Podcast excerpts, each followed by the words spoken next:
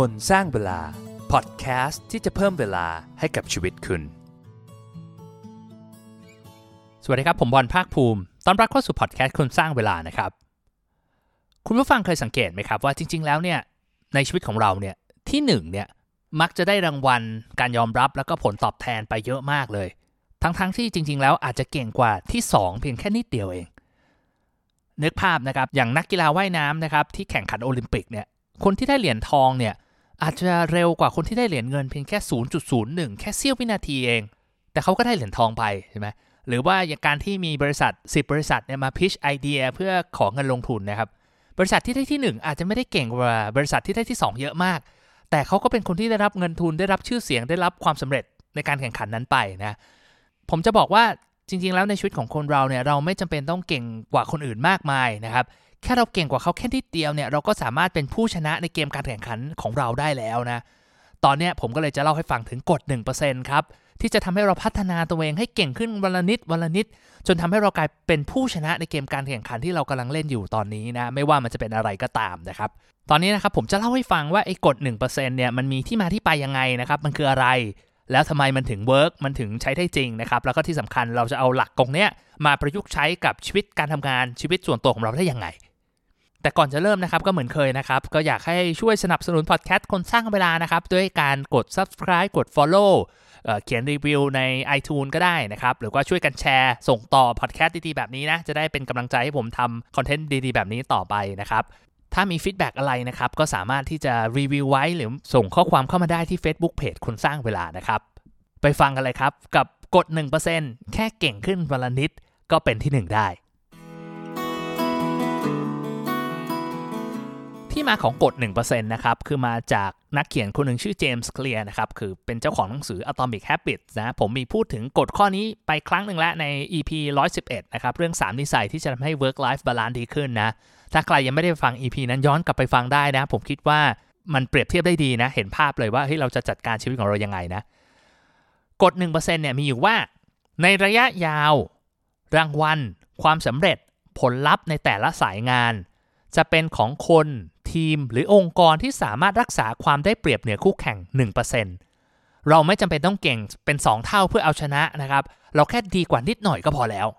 ทำไมการพัฒนาตัวเองทีละน้อยมันถึงทำให้เราเป็นผู้ชนะได้นะ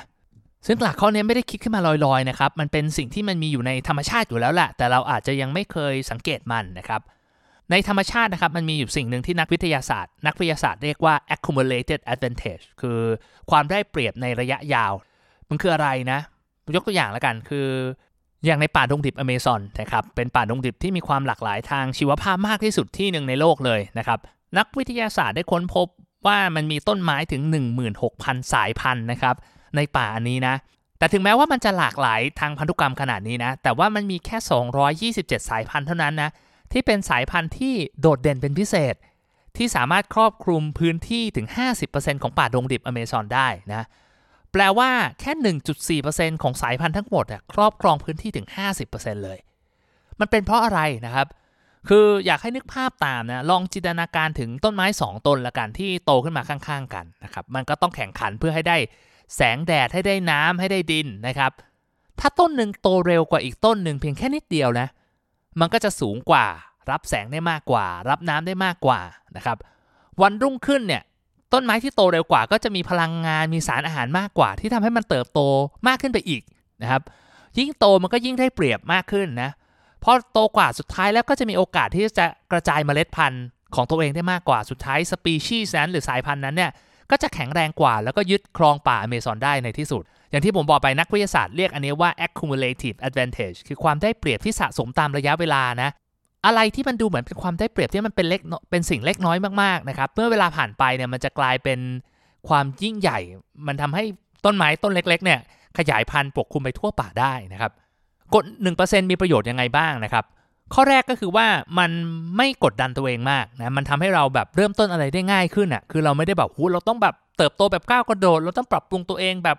เปลี่ยนไปเลยอย่างเงี้ยนะครับแค่ดีขึ้น 1%เนี่ยมันทำให้เรา เอาชนะการผัดวันประกันพรุ่ง แล้วก็เริ่มต้นได้ง่ายขึ้นกว่านะครับ ข้อ 2 คือมันทำให้เราโฟกัสกับสิ่งที่เราทำได้ ก็คือการพัฒนาตัวเองมากกว่าการที่จะไปโฟกัสคนอื่นใช่ไหมเฮ้ยเราแข่งขันกันอู้ทีมนั้นทำอย่างนั้น คนนั้นก็ทำอย่างนี้ มันไม่มีประโยชน์นะครับ การใช้กฎ 1%มันทำให้เราโฟกัสกับการพัฒนาตัวเองอะ่ะเฮ้ยเราจะปรับปรุงตรงไหนได้บ้างนะครับ ซึ่งมันเป็นการโฟกัสที่มีประโยชน์ที่สุดถูกไหมแล้วก็ข้อที่3นะครับคือการที่เราพัฒนาตัวเองไปเรื่อย ๆ แบบนี้นะ แม้ 1%มันจะดูน้อยนะครับ แต่ถ้าเราสะสมทบต้นไปเรื่อยๆ เนี่ย มันก็จะมีผลมหาศาลได้นะ เอาง่ายๆ นะครับ สมมุติว่าถ้าเราพัฒนาตัวเองวันละ 1%นะครับ แล้วก็ทำไปเรื่อยๆ ทบไปเรื่อยๆ นะครับ 365 วันเนี่ย สิ่งที่เราเริ่มต้นวันแรกเนี่ย มันจะเติบโตมากขึ้นถึง 3,678%โห ไม่น่าเชื่อนะ แต่ในมุมกลับกันนะ สมมุติว่าถ้าเราแย่ลงแค่วันละ 1%จากที่เคยอยู่100%เนี่ย พอผ่านไป 365 วันมันจะเหลือแค่ 3%เองนะครับ เรียกได้ว่าไอ้ความเปลี่ยนแปลงเล็ก ๆ น้อยๆ เหล่านี้ถ้ามันสะสมในระยะเวลานานเนี่ยมันก็จะมีผลที่มันชัดเจนมากขึ้นนะครับเพราะนั้นการเปลี่ยนแปลงของเราเนี่ยมันก็แน่นอนแหละแค่เปอร์เซ็นต์เดียวแต่ถ้าเราทำมันต่อเนื่องทำมันทุกวัน มันก็สามารถสร้าง Impact สร้างการเปลี่ยนแปลงครั้งใหญ่ให้กับชีวิตเราได้นะแล้วเราจะเอากฎ 1%ไปใช้ได้ยังไง ผมขอเล่าเรื่องจริงเรื่องหนึ่งแล้วกันของทีมจักรยาน สหราชอาณาจักรหรือว่า Great Britain นะครับ ขอเรียกว่าเป็นทีมชาติอังกฤษแล้วกันนะจะได้เล่าได้ง่ายขึ้นนะในปี 2003 นะครับเขาจ้างโค้ชคนหนึ่งชื่อเดฟเบรฟอร์ดนะครับมาช่วยทีม ตอนนั้นนะทีมอังกฤษเนี่ยเป็นทีมที่แบบมีผลงานที่แย่มากๆเลยนะครับในประวัติศาสตร์การแข่งขัน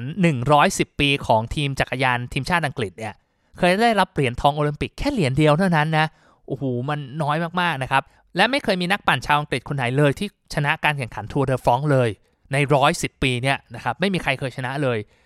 ผลงานของทีมอังกฤษเนี่ยแย่มากจนถึงขั้นว่า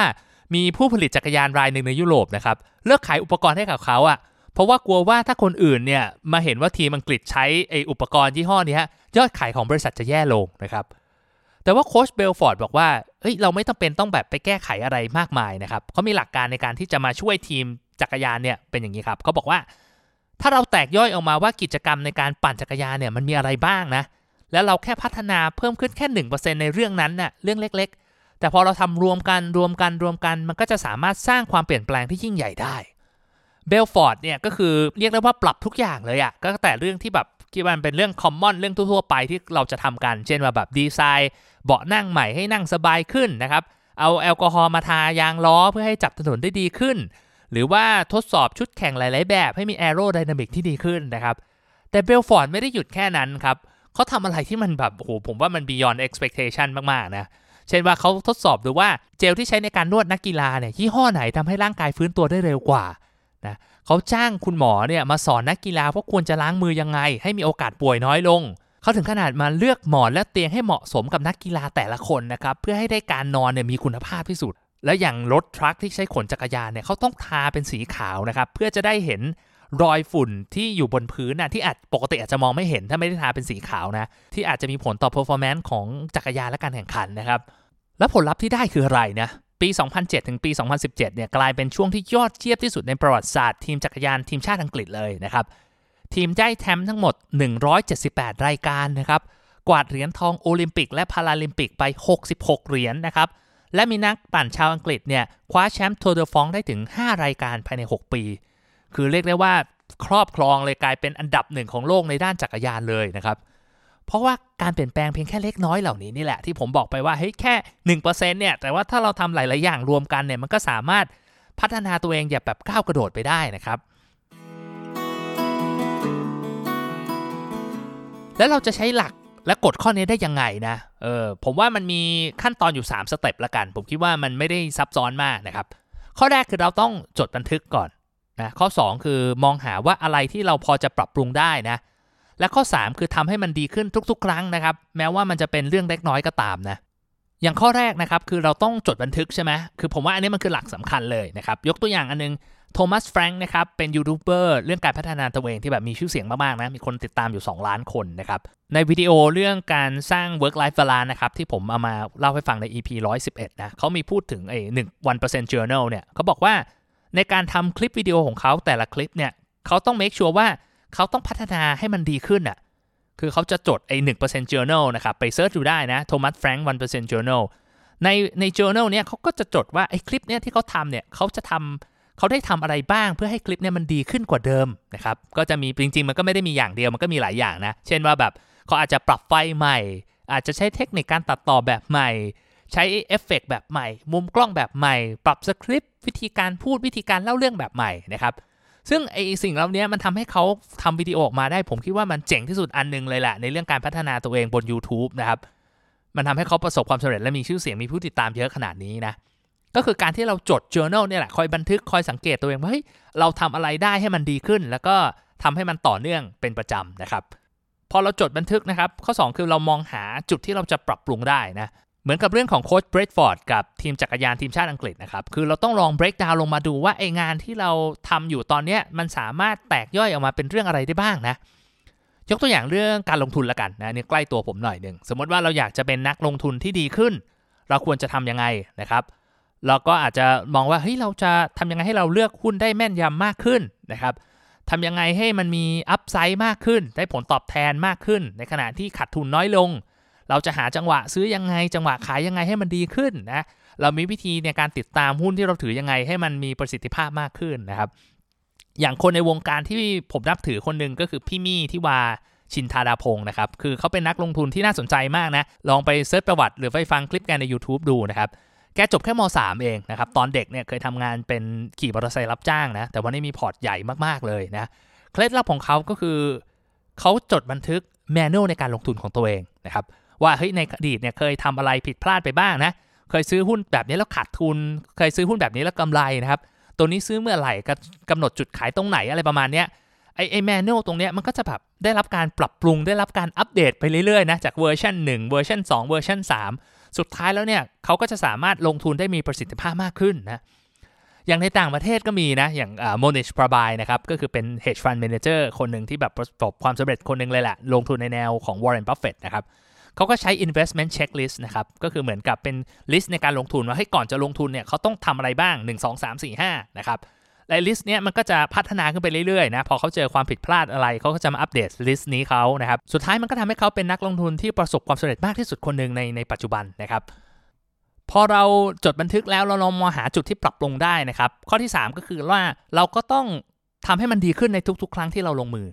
ยกตัวอย่างให้ชัดเจนนะครับ อย่างของผมเนี่ยจะมีจด journal อันนึงนะครับ นอกจากเรื่องลงทุนแล้วเนี่ยก็จะมีจด journal ในการเล่นบาสนะครับ คือผมเองเนี่ยเป็นคนชอบเล่นบาสมากนะ แต่ว่าไม่ได้เล่นนานแล้ว แล้วก็ตอนเด็กๆก็ไม่ได้เล่นจริงจังถึงกับเข้าทีมโรงเรียนทีมมหาลัยอะไรนะครับ แต่ว่าผมชอบเล่นมาก แต่รู้สึกว่าเฮ้ยตัวเองไม่เก่งเลยอยากจะพัฒนาตัวเองผมก็จะจดเหมือนกับ improvement log ก็คือเหมือนคล้ายๆเนี่ย1% journal เนี่ยแหละว่า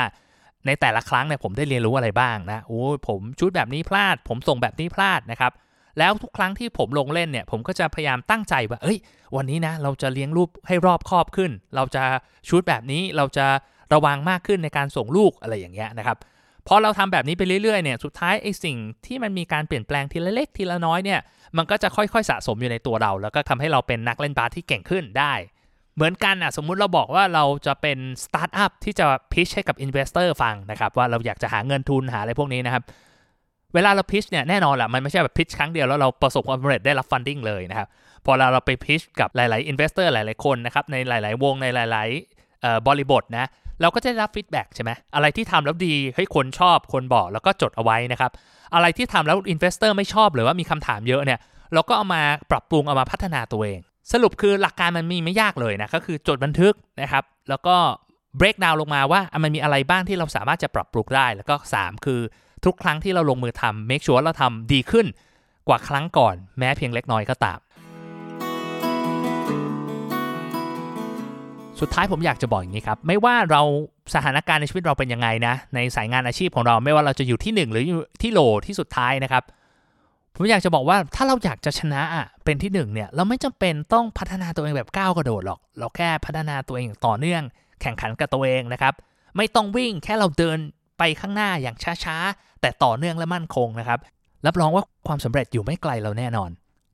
ผมขอทิ้งท้ายด้วยคำพูดของจิมรอนนะครับเขาเคยพูดไว้ว่า ความสำเร็จคือการมีวินัยกับเรื่องไม่กี่อย่าง แต่ฝึกฝนมันอย่างต่อเนื่องทุกวัน ในขณะที่ความล้มเหลว คือความผิดพลาดไม่กี่อย่าง แต่ทำมันซ้ำๆทุกวัน ขอให้โชคดีกับการพัฒนาตัวเองนะครับ และขอให้ได้เป็นที่หนึ่งอย่างที่ตั้งใจไว้นะ ผมบอลคนสร้างเวลาและพบกันใหม่นะครับ สวัสดีครับ